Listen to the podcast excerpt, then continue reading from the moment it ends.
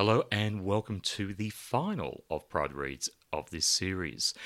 I'm Kevin Klehr and I'm about to read the second half of chapter one from my first novel, Drama Queens with Love Scenes, from the Actors and Angels series, book one in the series, in fact. So, last time, Warwick and Allan sort of got the understanding that they were dead and that they were in the Limelight Quarter, the theatre district of the afterlife. And Guy the Angel and Samantha the blonde bombshell was about to take them to the pedestal, a uh, drinking, a watering hole where thespians hang out. Let's continue. My feet were massaged by the cobble streets as we followed our hosts. Striking sandstone apartment buildings, all about three stories high, sported luxurious balconies. The perfect setting for theatrical types to hide away between plays, soaking up the golden sunshine from the terrace while skimming through their lines. Somewhere in the afterlife, there were architects who knew what they were doing. I felt calmer. Around us, local inhabitants either strolled or rode push bikes around the streets, enjoying the weather, Warwick placed his hand on my shoulder as he strode next to me. I was so glad I wasn't experiencing this alone. A tall woman in a scarlet dress and black feather boa sauntered past me, closely followed by a couple of older, stylish men in corduroy jackets and tortoiseshell glasses. They had a sexy lecturer look that made me want to share in their knowledge. How long have you all been here? Warwick asked. Always, replied Guy. A fair while, said Samantha. There are so many fascinating people here, it's not worth leaving. So, who are they? I asked. At any one time, our new arrivals are the most interesting souls, but our ever changing cast of characters are sure to delight your intellect. Are these characters as intriguing as you? My dear, no one is as intriguing as me.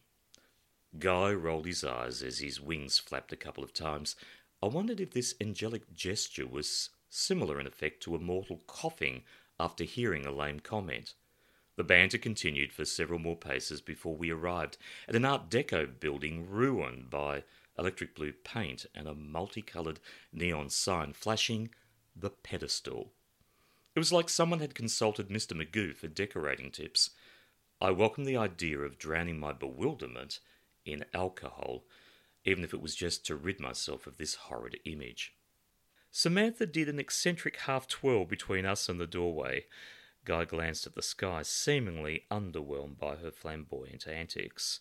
Warwick huddled close to me as they ushered us inside. We stood at the back of the bar as my friend rubbed my shoulders. I still had a fair way to go before accepting our demise. I was wondering if the drinks here contained alcohol or was that against the rules in the afterlife? Did we need to be holier than thou? The pedestal was an artist space, nightclub in feel. Candlelight flickered from tables, accenting its distinct cast of creative types. Inspired conversation and polite small talk could be vaguely heard around the room. A fusion of sandalwood from burning wax and other faint perfumes wafted past us. Style booths graced the walls to the sides as mismatched furniture in leather, denim, and assorted fabrics fought for attention. This varied seating arrangement littered about two thirds of the available space, leaving a drink stained bar to one side and a cosy dance floor and stage at the front. The performance space also featured a pair of those hideous red velvet curtains pushed to the sides. But the main focus on stage was an eye catching dark skinned woman in a pinstriped man's suit. She was introduced as Nellie by one of her jazz band. This statuesque figure held her microphone as if it were some sultry extension of her body. Her soulful lips emitted a tone that could melt chocolate. As she sang, a young lady in burlesque attire stood captivated in front of the stage, mouthing her lyrics. Nothing could mistake her glance. She was a lesbian waiting to happen. We perched ourselves at the bar, where next to us a woman in her late thirties gazed longingly at the barman as he poured a glass of red wine. Please, keep the change. Just give me the look of love, she uttered as the barman grinned flirtatiously. It seemed a strange comment as I didn't see an exchange of currency. This place, shabby or charming? I asked Warwick. Charming, in a shabby sort of way. Within this short space of time, there'd been a lot to take in. Two strangers posing as new friends, leading us from ostentatious opulence to mix and match glam. If my friend was as guarded as I was, he definitely was not making it known. I spotted several framed portrait shots hung between faded theatrical posters at the back of the club. Cheesy smiles and forlorn looks graced those faces. Some posters looked like cut and paste montages for school plays, while others embraced graphic concepts so out there you'd swear Salvador Dali had set up a studio nearby. Elsewhere, this charismatic, ad hoc decor laced with local creative types would have put me at ease. Warwick, look over there. I pointed to the booths. That petite old Korean woman. She's arguing with her son. My friend squinted to focus. I think that's her boy toy, said Samantha. She's with a different one every time I see her. She has good taste in vices, I replied. Who is she? Some extraordinary old star waiting to be rediscovered. Obscurity agrees with her. I found solace in examining the characters around us. Not all of them looked like your average theatre crowd. There was a sprinkling of actor types wearing flashy clothes, and a middle aged plump woman taking notes for what I assumed to be her next role. Among the non thespian crowd were two tree huggers solving the world's problems while sharing herbal cigarettes. Another hippie, who already had his share of smoke, danced like an epileptic octopus on Valium, interpreting a beat only known to himself. I was studying ghostly souls, a thought that started to unnerve me again, so I followed Warwick's lead to discover more about our hosts. Do you ever not like who comes through the door? I asked. There was an old fortune teller with a pet snake, moaned Samantha. She freaked out as soon as she saw Guy. She screamed at me, added Guy, shuddering. Nothing she had foreseen prepared her for this place. She just couldn't cope with life. That's what happens when you live alone for too long. But she had her pet snake, said Samantha, raising a brow.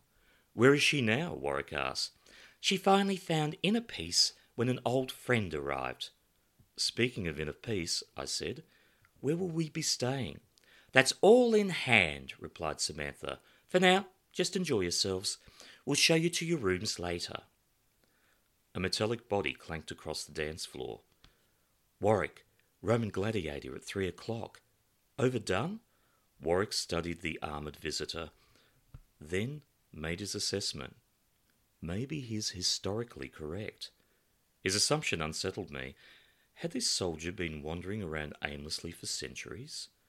Warwick, I whispered, what's going on there? Like I'm supposed to know, he replied. The ancient warrior's armoury squeaked as he took his seat. It's like we're in a time travel movie, but the only difference is the angel, a real live angel. I'd expect Bibles at the bar, I said. A small flame glowed from the corner. The toy boy was lighting a cigarette for the Korean cougar. What about her, for instance? The priest would wash his own mouth out with soap after her confessional. Maybe God's not as judgmental as we think, Warwick replied or Buddha or Ganesha or whoever. Maybe there's a VIP room where they all sit around chilling out. Yeah, they spend their days singing religious chants with Krishna on honky tonk piano. Warwick smiled. He was usually the expert in not getting his feathers ruffled, while I often grappled with the world, but in this instance, we both needed reassurance. Only three days ago, he was prescribing this holiday while I was dealing with my own personal dramas. Warwick was making me a perfect cup of peppermint tea. He stood, devoted to his task, while I was mesmerized by his supple latte coloured skin. He looked as inviting as the homemade lime cheesecake that sat under glass on our kitchen bench. Which would be tastier? Maybe I could have the two of them at the same time. A bite here, a nibble there. When he mentioned a visit to my uncle, I dispensed with my fantasies, then looked up as he handed me my tea. But that was three days ago when the world made sense. Now we were guest starring in a surreal reality show. If Samantha had broken into song or Guy morphed into a reptile, it wouldn't have dumbfounded me at this point. Are we staying here forever? Warwick asked our hosts. Not necessarily. Stay for as long as you like, answered Samantha. Her words only puzzled me more. Life was easier when there was just lime cheesecake to consider. So at some stage, we are going to return home? I asked. Just think of it as a holiday, pet. Stay as long as you need to. Nellie's crooning began washing over me like a comforting embrace, or maybe it was just the vodka and cranberry juice. The liquid additive was definitely diminishing my fears. Around me, contented beings swayed to the singer's hum. She was the hypnotist, and they were captured by her trance. As much as I try, I just can't get jazz, said Guy in a hushed tone.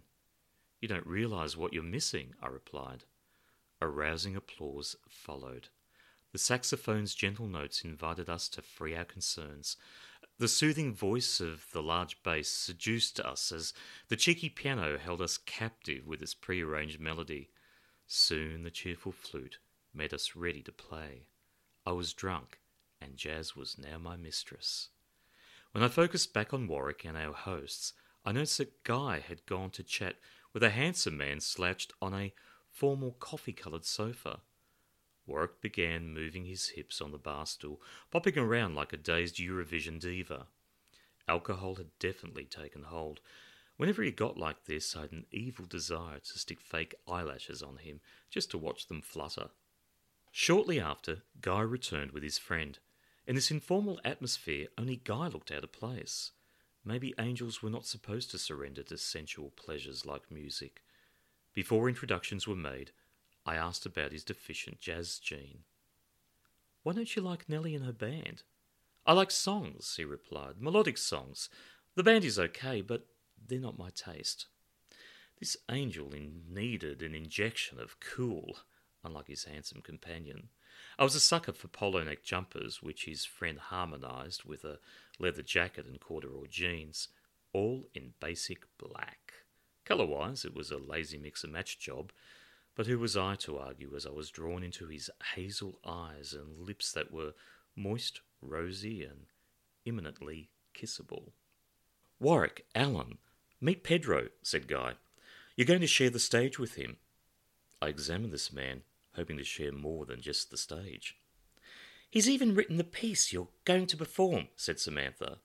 Obviously, a man of many talents. I listed his possible abilities in my head. It's just something I've been working on, Pedro said in a faded American accent. And how long have you been working on it? I asked. Since the 1920s. Really?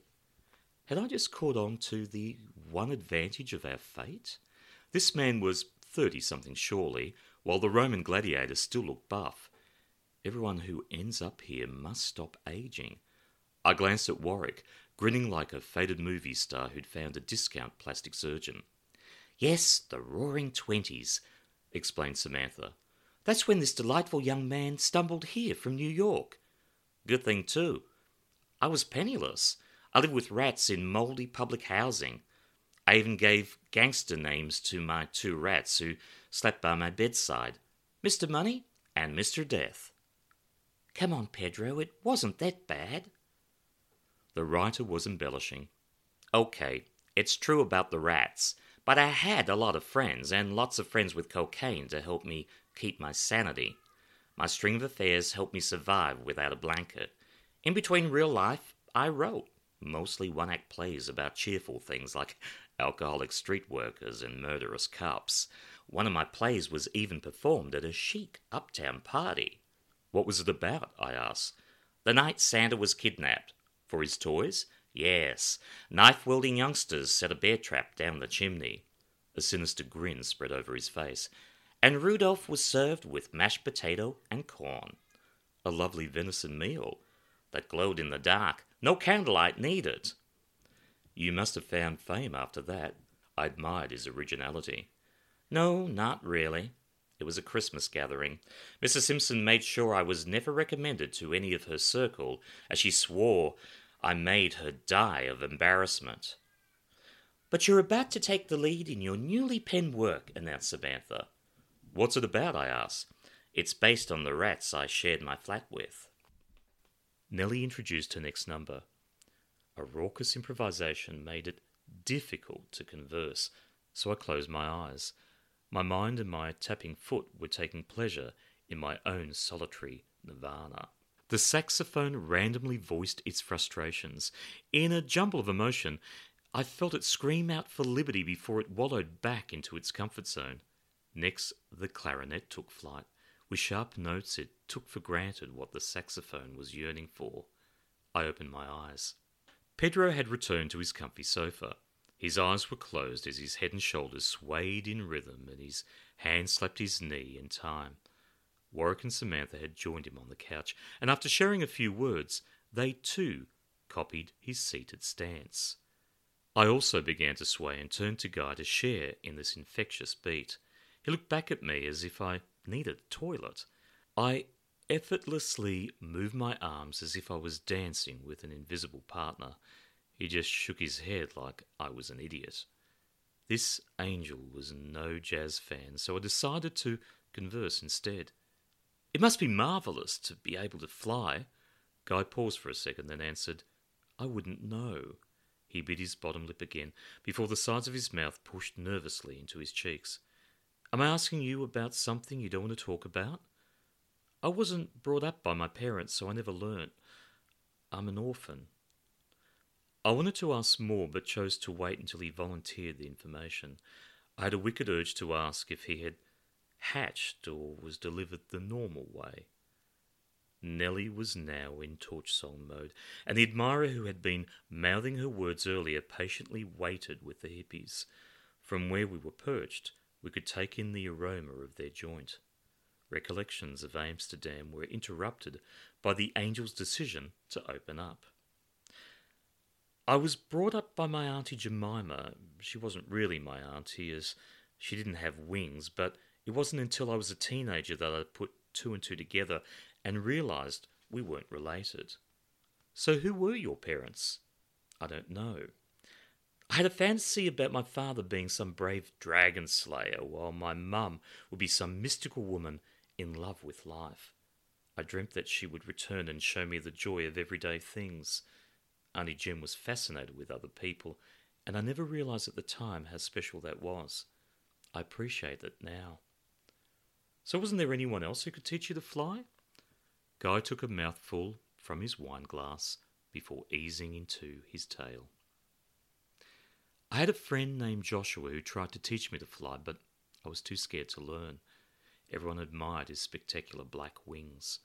He was always dyeing his hair, sometimes a white blonde, sometimes golden, and to me this was daring. One day, we walked toward a cliff side by side, with arms outstretched, hands on each other's shoulders. This was his way of forcing me to fly.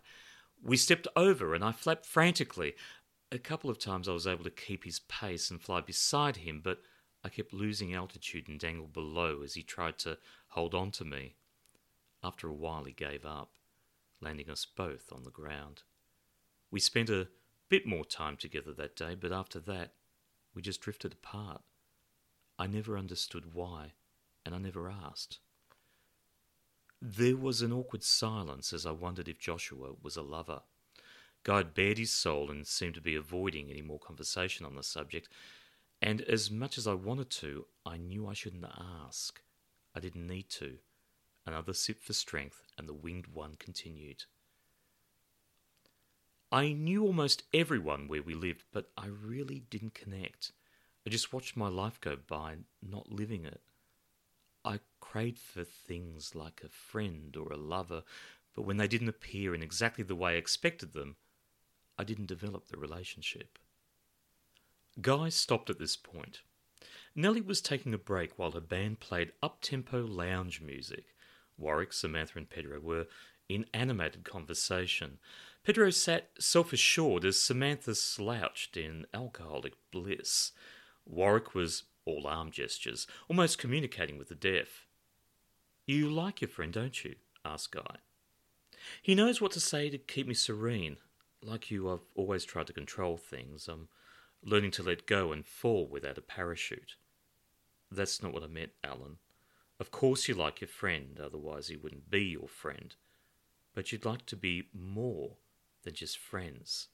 That much is obvious. I didn't answer. I had been exposed. Aware of how I felt, the angel placed his hand on mine and waited for me to continue. Warwick and I met at work in our understimulating public service jobs about a year ago. We clicked immediately and enjoyed long lunch hours to alleviate the boredom. We socialised, met each other's friends, and shortly after we moved in together. Our flat became Grand Central Station as people would drop in with drinks and other social additives. We enjoyed what life had to offer. Then came the week from hell. Warwick had the flu, and I was simply burnt out. I crashed in bed and didn't raise my head unless my stomach rumbled. That was six months ago, so we decided there was only one solution a sea change. We moved our public service jobs to Port Macquarie and tried to slow down. It was like the Golden Girls, but with half the polyester and our feet nowhere near the grave. The chemical additives stopped, but champagne became the substitute. Our city posse was replaced by our regional mob, and those fabulous parties started up again. Maybe it was the salt air that cleared my thinking in between hangovers, but over that time I found myself viewing Warwick in a different light. The thoughts were subtle at first, a simple caress from his waist to his shoulders an impulsive beard rub that would end up at the back of his neck. But over time, full cinemascope scenarios barged in during routine tasks. One night, while cooking Peruvian curried chicken, I envisaged Warwick entering the kitchen wearing nothing more than a white apron. He'd saunter over to check if I had enough spice. Once, while polishing the furniture, I imagined him placing one hand on mine, assisting me in rubbing in the oil. These circular motions would reduce as we found more appealing places to rub. I won't even tell you what vacuuming the apartment conjured up. By Guy's wry smile, I knew he understood exactly what I was talking about. I'd learnt nothing about Joshua, but Guy was discovering all there was to know about my unrequited passions. Then there were those moments. Times when I thought fantasy would become reality. Three months ago, we were celebrating the news of our friend's engagement at our favourite little drinking establishment. Warwick and I had plastered ourselves with a blend of orange liqueur, soda, and lime. Curtis and Carmel were equally soaked as we kept raising glasses to an endless supply of causes. We toasted Port Macquarie, a milder lifestyle, and possibly every individual grain of sand on the beach. As the lovebirds gradually overlooked our presence, they began to demonstrate the foreplay that led to the proposal. We were convinced theirs was a shotgun wedding, and this was a reenactment of how they got into this predicament. So we left our soft porn friends at the pub and staggered home, where, although the details are sketchy thanks to alcohol induced amnesia, we both rested in my bed. We cuddled the way friends do when inhibition is laid to rest. He positioned his head on my chest. With sleep being the last thing on my mind, I kissed his scalp and caressed his neck. The scent of faded cologne reminded me of how much I had come to appreciate his distinctive tastes. The smart jacket draped on my bedpost would never be out of vogue. The burgundy shirt, which was half unbuttoned, spoke elegance and style. I guided my hand under the shirt and caressed his defined torso. His silky chest hairs helped my fingers slide over his upper body. He wriggled briefly in that endearing way people do to gesture that they like what you're doing. Guy quickly ordered another glass of wine while I shared the sordid details. I wish I could tell you that the yoga classes we'd been taking came in handy. The term downward dog may have had a new meaning. Frankly, I don't remember. I woke several hours later head feeling like a battered boxer down for the count, but with Warwick still in position. I didn't move. I concluded that we didn't do it and prayed I wouldn't throw up. For a moment I felt I said too much. Guy was staring past me in the direction of our other companions. I swiveled on my bar stool and watched Samantha wander back to us. Beyond her, though, another story was unfolding. With intense fervour, my friend and the brooding writer were sharing saliva. I scrutinised their kiss, and was more taken aback by Warwick's uncharacteristic display of public affection than the desire to take Pedro's place. In one word, Guy summed up my emotion. With his hand still on mine, he squeezed, then simply said, Ouch. And that's where we'll leave the adventures of Warwick and Allan at the end of chapter one of Drama Queens with Love Scenes by me, Kevin Klehr. I hope you've enjoyed this season of um, Pride Reads. Hope to do it again sometime, but we'll see. And um, yeah, keep picking up a queer book and supporting queer writing.